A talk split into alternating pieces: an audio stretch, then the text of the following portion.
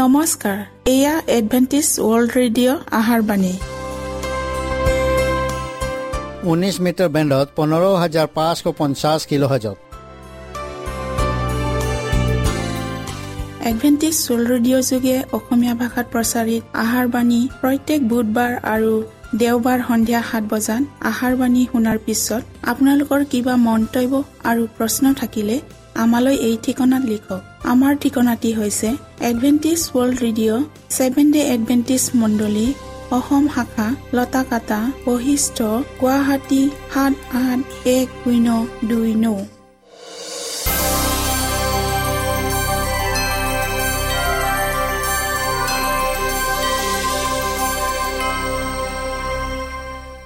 প্ৰিয় শ্ৰোতা বন্ধুসকল এতিয়া শুনো আহক এটি খ্ৰীষ্টীয় ধৰ্মীয় গীত।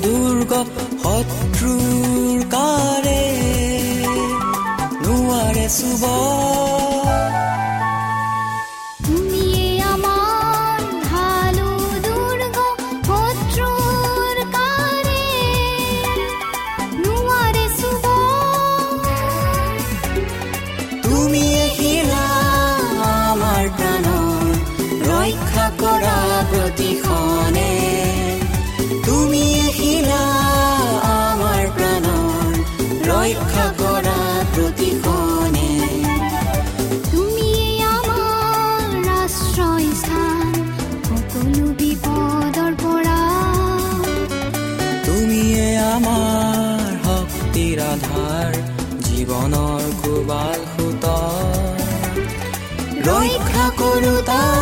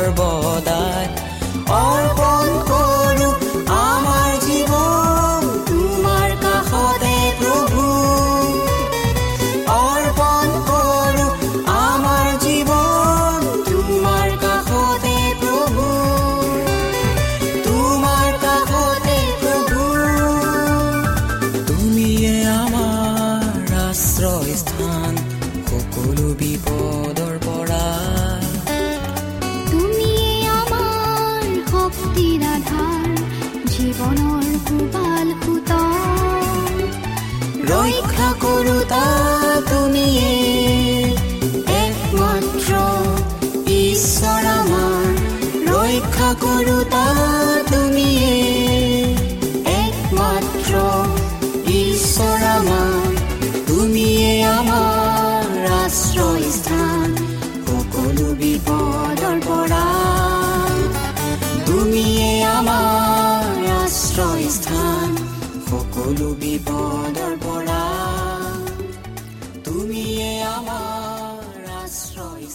প্ৰিয় শ্ৰোতা বন্ধুসকল আহক আমি খন্তেক সময় বাইবেল অধ্যয়ন কৰোঁ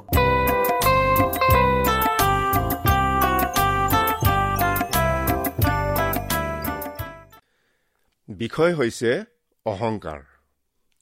ঈশ্বৰে কৈছে পতনৰ পূৰ্বেই মানুহৰ অহংকাৰ হয়।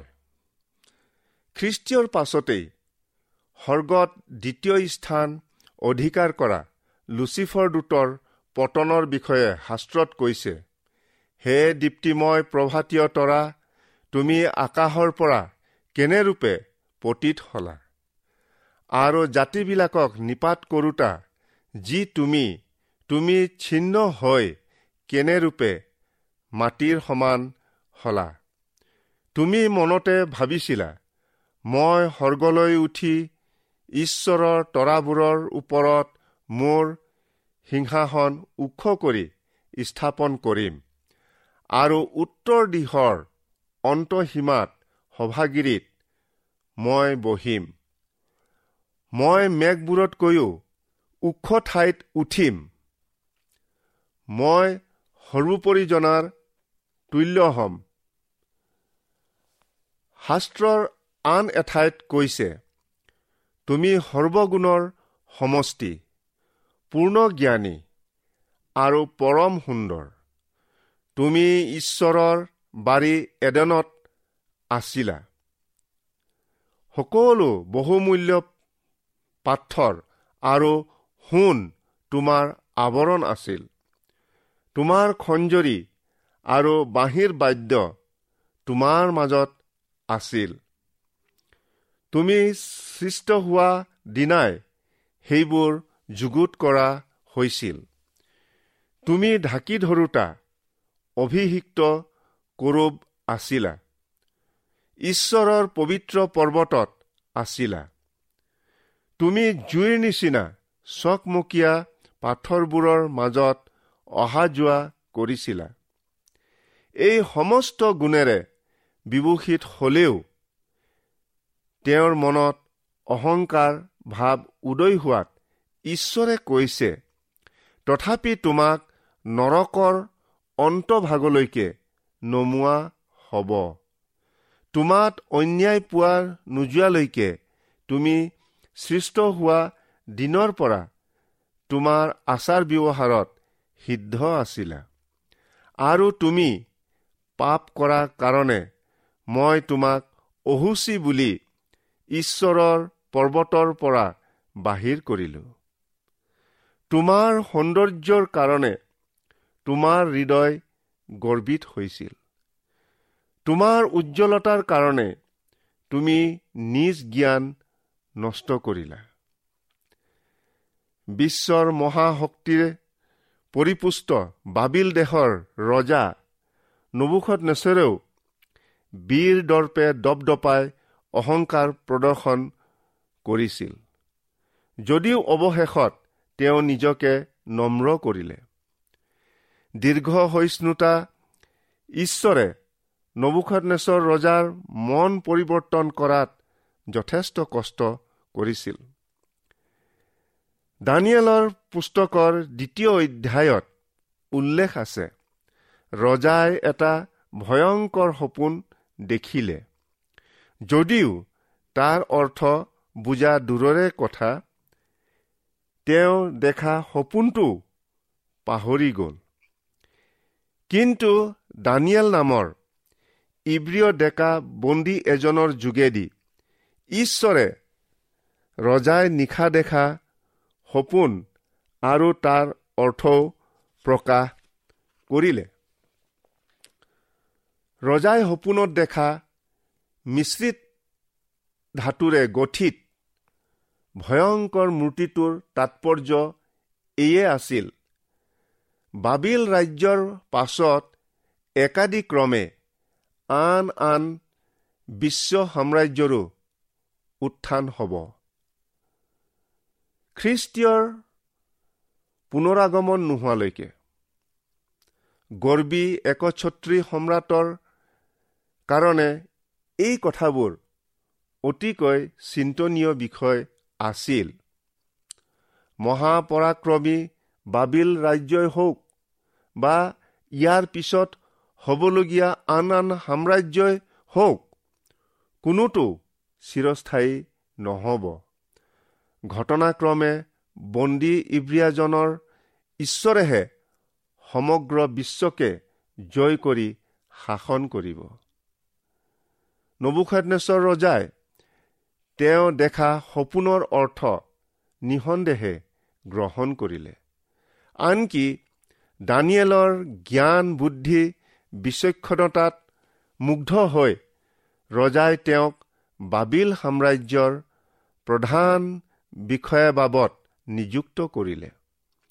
অকল সেয়ে নহয় ৰজাই দানিয়েলক ক'লে সঁচাকৈ তোমালোকৰ ঈশ্বৰ ঈশ্বৰৰো ঈশ্বৰ ৰজাবিলাকৰো প্ৰভু আৰু নিগুৰ বিষয়ক প্ৰকাশক। দুৰ্ভাগ্যক্ৰমে নবুখানেশ্বৰ ৰজাই ঈশ্বৰৰ দৃষ্টিত নম্ৰ হৈ থকাত সফল নহল। তেওঁ ইচ্ছাকৃতভাৱে পাহৰি গ'ল। ঈশ্বৰে কাল আৰু সময় সলনি কৰে। তেওঁ ৰজাবিলাকক পাতে আৰু ভাঙে। কেইবছৰমান অতীত হোৱাৰ পাছত নবুখানেশ্বৰ ৰজাই বিশুদ্ধ সোণৰ প্ৰকাণ্ড মূৰ্তি এটা সাজিলে। দাম্ভিক ৰজাই বাবিল সাম্ৰাজ্য চিৰকাল যেন সোণাময় হৈ থাকে এয়ে তেওঁৰ ইচ্ছা আছিল। তেওঁ নিজৰ মনোভাৱ পূৰণৰ অৰ্থে এনেভাৱে উঠি পৰি লাগিছিল যে ঈশ্বৰে তেওঁলৈ ভাবি সাম্ৰাজ্যৰ বিষয়ে প্ৰকাশিত বাণীবোৰ অগ্ৰাহ্য কৰিলে। তদ্ৰূপ আজিও আমাৰ কিমানে ঈশ্বৰৰ প্ৰকাশিত ইচ্ছাৰ মতে চলিবলৈ আগ্ৰহী?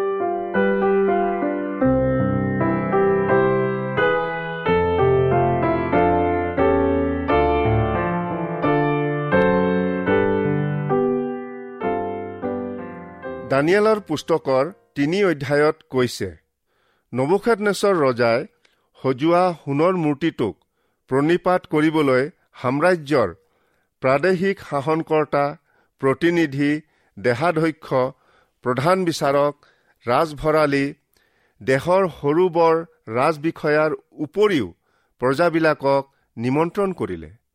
মূৰ্তিটো দুৰা নামৰ সমথলত প্ৰতিষ্ঠা কৰিবলৈ সমবেত হোৱা লোকবিলাকক ৰজাই ঘোষণাকাৰীৰ যোগেদি কোৱালে ৰজাই স্থাপন কৰা সোণৰ মূৰ্তিক যেয়ে প্ৰণিপাত নকৰিব সেইজনক জীৱন্তে প্ৰজ্বলিত অগ্নিকুণ্ডত পেলোৱা হ'ব। সমবেত জনসমূহৰ মাজত তিনিজন ইব্ৰিয়া যুৱক আছিল। তেওঁবিলাকে সত্য ঈশ্বৰৰ প্ৰতি প্ৰকাশ্যে অনুগত্য স্বীকাৰ কৰি ৰজাই স্থাপন কৰা সোণৰ মূৰ্তিক সেৱা নকৰিলে। নবুখেদনচৰ ৰজাই এই কথা জানিব পাৰি ক্ৰোধেৰে পৰিপূৰ্ণ হৈ কলে তোমালোকক দ্বিতীয়বাৰলৈ সুযোগ দিছো। যদি মোৰ আদেশ নামানা তেন্তে সেই মুহূৰ্ততেই তোমালোকক প্ৰজ্বলিত অগ্নিকুণ্ডত পেলোৱা হ'ব। মোৰ হাতৰ পৰা তোমালোকক উদ্ধাৰ কৰিব পৰা কোন দেৱতা আছে? ইব্ৰিয়া ডেকাকেইজনে ৰজাক ক'লে আমি যিজনাৰ সেৱা কৰোঁ আমাৰ সেই ঈশ্বৰ প্ৰজ্বলিত অগ্নিকুণ্ডৰ পৰা আমাক উদ্ধাৰ কৰিবলৈ সমৰ্থ।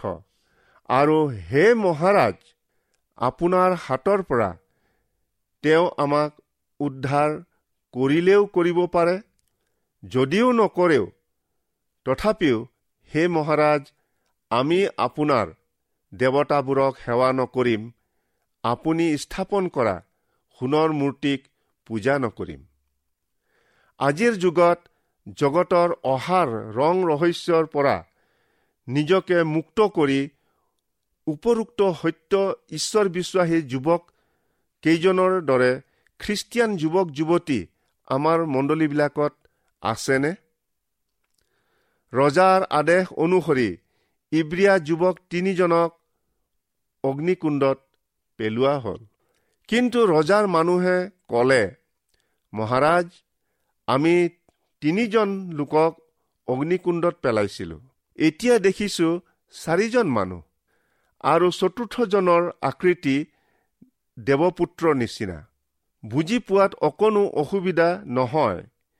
এই চতুৰ্থজন ব্যক্তিয়েই স্বয়ং যীশুখ্ৰীষ্টীয় সংকটৰ কালত বিচৰা মাত্ৰেই পাব পৰা ঈশ্বৰ। তেওঁ আমাক আশ্বাস দি কৈছে তুমি ভয় নকৰিবা। কিয়নো মই তোমাৰ লগত আছো। ব্যাকুল নহবা। কিয়নো মই তোমাৰেই ঈশ্বৰ। দ পানীৰ মাজেদি হওক বা অগ্নিৰ মাজেদিয়েই হওক গমন কৰা কালত মই তোমাক ৰক্ষা কৰিম। সংকটৰ সময়ত ইব্ৰিয়া যুৱক কেইজনক ৰক্ষা কৰাৰ দৰে সেই একেজনা ঈশ্বৰে আমাকো ৰক্ষা কৰিব। তেওঁ গৰ্বী আৰু অহংকাৰী নিজকে নট নকৰা কাৰণে দানিয়েলৰ পুস্তকত চাৰি অধ্যায়ত বৰ্ণিত আছে। তেওঁ বলিয়া হৈ সাত বছৰ গৰুৰ নিচিনাকৈ ঘাঁহ খালে। ঈশ্বৰৰ পৰা শাস্তি পাই তেওঁ অনুতাপ কৰি গৰ্ব অহংকাৰ ত্যাগ কৰিলে। পবিত্ৰ শাস্ত্ৰত কৈছে প্ৰভুৰ আগত তোমালোকে নিজকে নট কৰা। তাতে তেওঁ তোমালোকক উন্নত কৰিব। নবুখাত নেচৰ ৰজাই ঈশ্বৰৰ দৃষ্টিত নিজকে নম্ৰ কৰাৰ পৰিণামস্বৰূপে সাধু পৌলৰ দৰে পত্ৰ লিখি গোটেই পৃথিৱীত থকা সকলো জাতিৰ দেশৰ আৰু ভাষাৰ লোকবিলাকলৈ তেওঁ জাননী পঠালে। অভিবাদনত তোমালোকলৈ অতিশয় শান্তি হওক বুলি আৰম্ভ কৰি কৈছে সৰ্বোপৰি ঈশ্বৰে মুঠ যি যি অদ্ভুত লক্ষণ আৰু আচৰিত কাৰ্য দেখুৱালে সেই সকলোকে মই প্ৰচাৰ কৰা উচিত বুজিলো। তেওঁৰ অদ্ভুত লক্ষণবোৰ কেনে মহৎ আৰু তেওঁৰ আচৰিত কাৰ্যবোৰ কেনে গুৰুত্বৰ তেওঁৰ ৰাজ্য চিৰকলীয়া ৰাজ্য আৰু তেওঁৰ ৰাজশাসন পুৰুষানুক্ৰমে থাকে আৰম্ভণিতেই উল্লেখ কৰিছিলো পতনৰ পূৰ্বেই মানুহৰ অহংকাৰ হয় শাস্ত্ৰত কৈছে কোনো কোনোৱে যিহক পলম কৰা যেন জ্ঞান কৰে প্ৰভুৱে নিজ প্ৰতিজ্ঞাৰ কথাত তেনে পলম নকৰে কোনো কোনো যেন বিনষ্ট নহয় কিন্তু সকলো যেন মন পালটনত প্ৰবৃত্ত হয় তেওঁ এনে ইচ্ছা কৰি তোমালোকলৈ দীৰ্ঘসহিষ্ণু হয়। শাস্ত্ৰত আৰু কৈছে ঈশ্বৰ অহংকাৰীবিলাকৰ বিপক্ষ কিন্তু নম্ৰবিলাকক তেওঁ অনুগ্ৰহ দান কৰে। আমি আমাৰ নিজ নিজ অহংকাৰ ভাৱ পৰিহাৰ কৰি নম্ৰ মনেৰে ঈশ্বৰৰ ওচৰলৈ চাপি যাওঁ হওক তাতে তেওঁ আমাৰ ওচৰলৈ চাপি আহিব।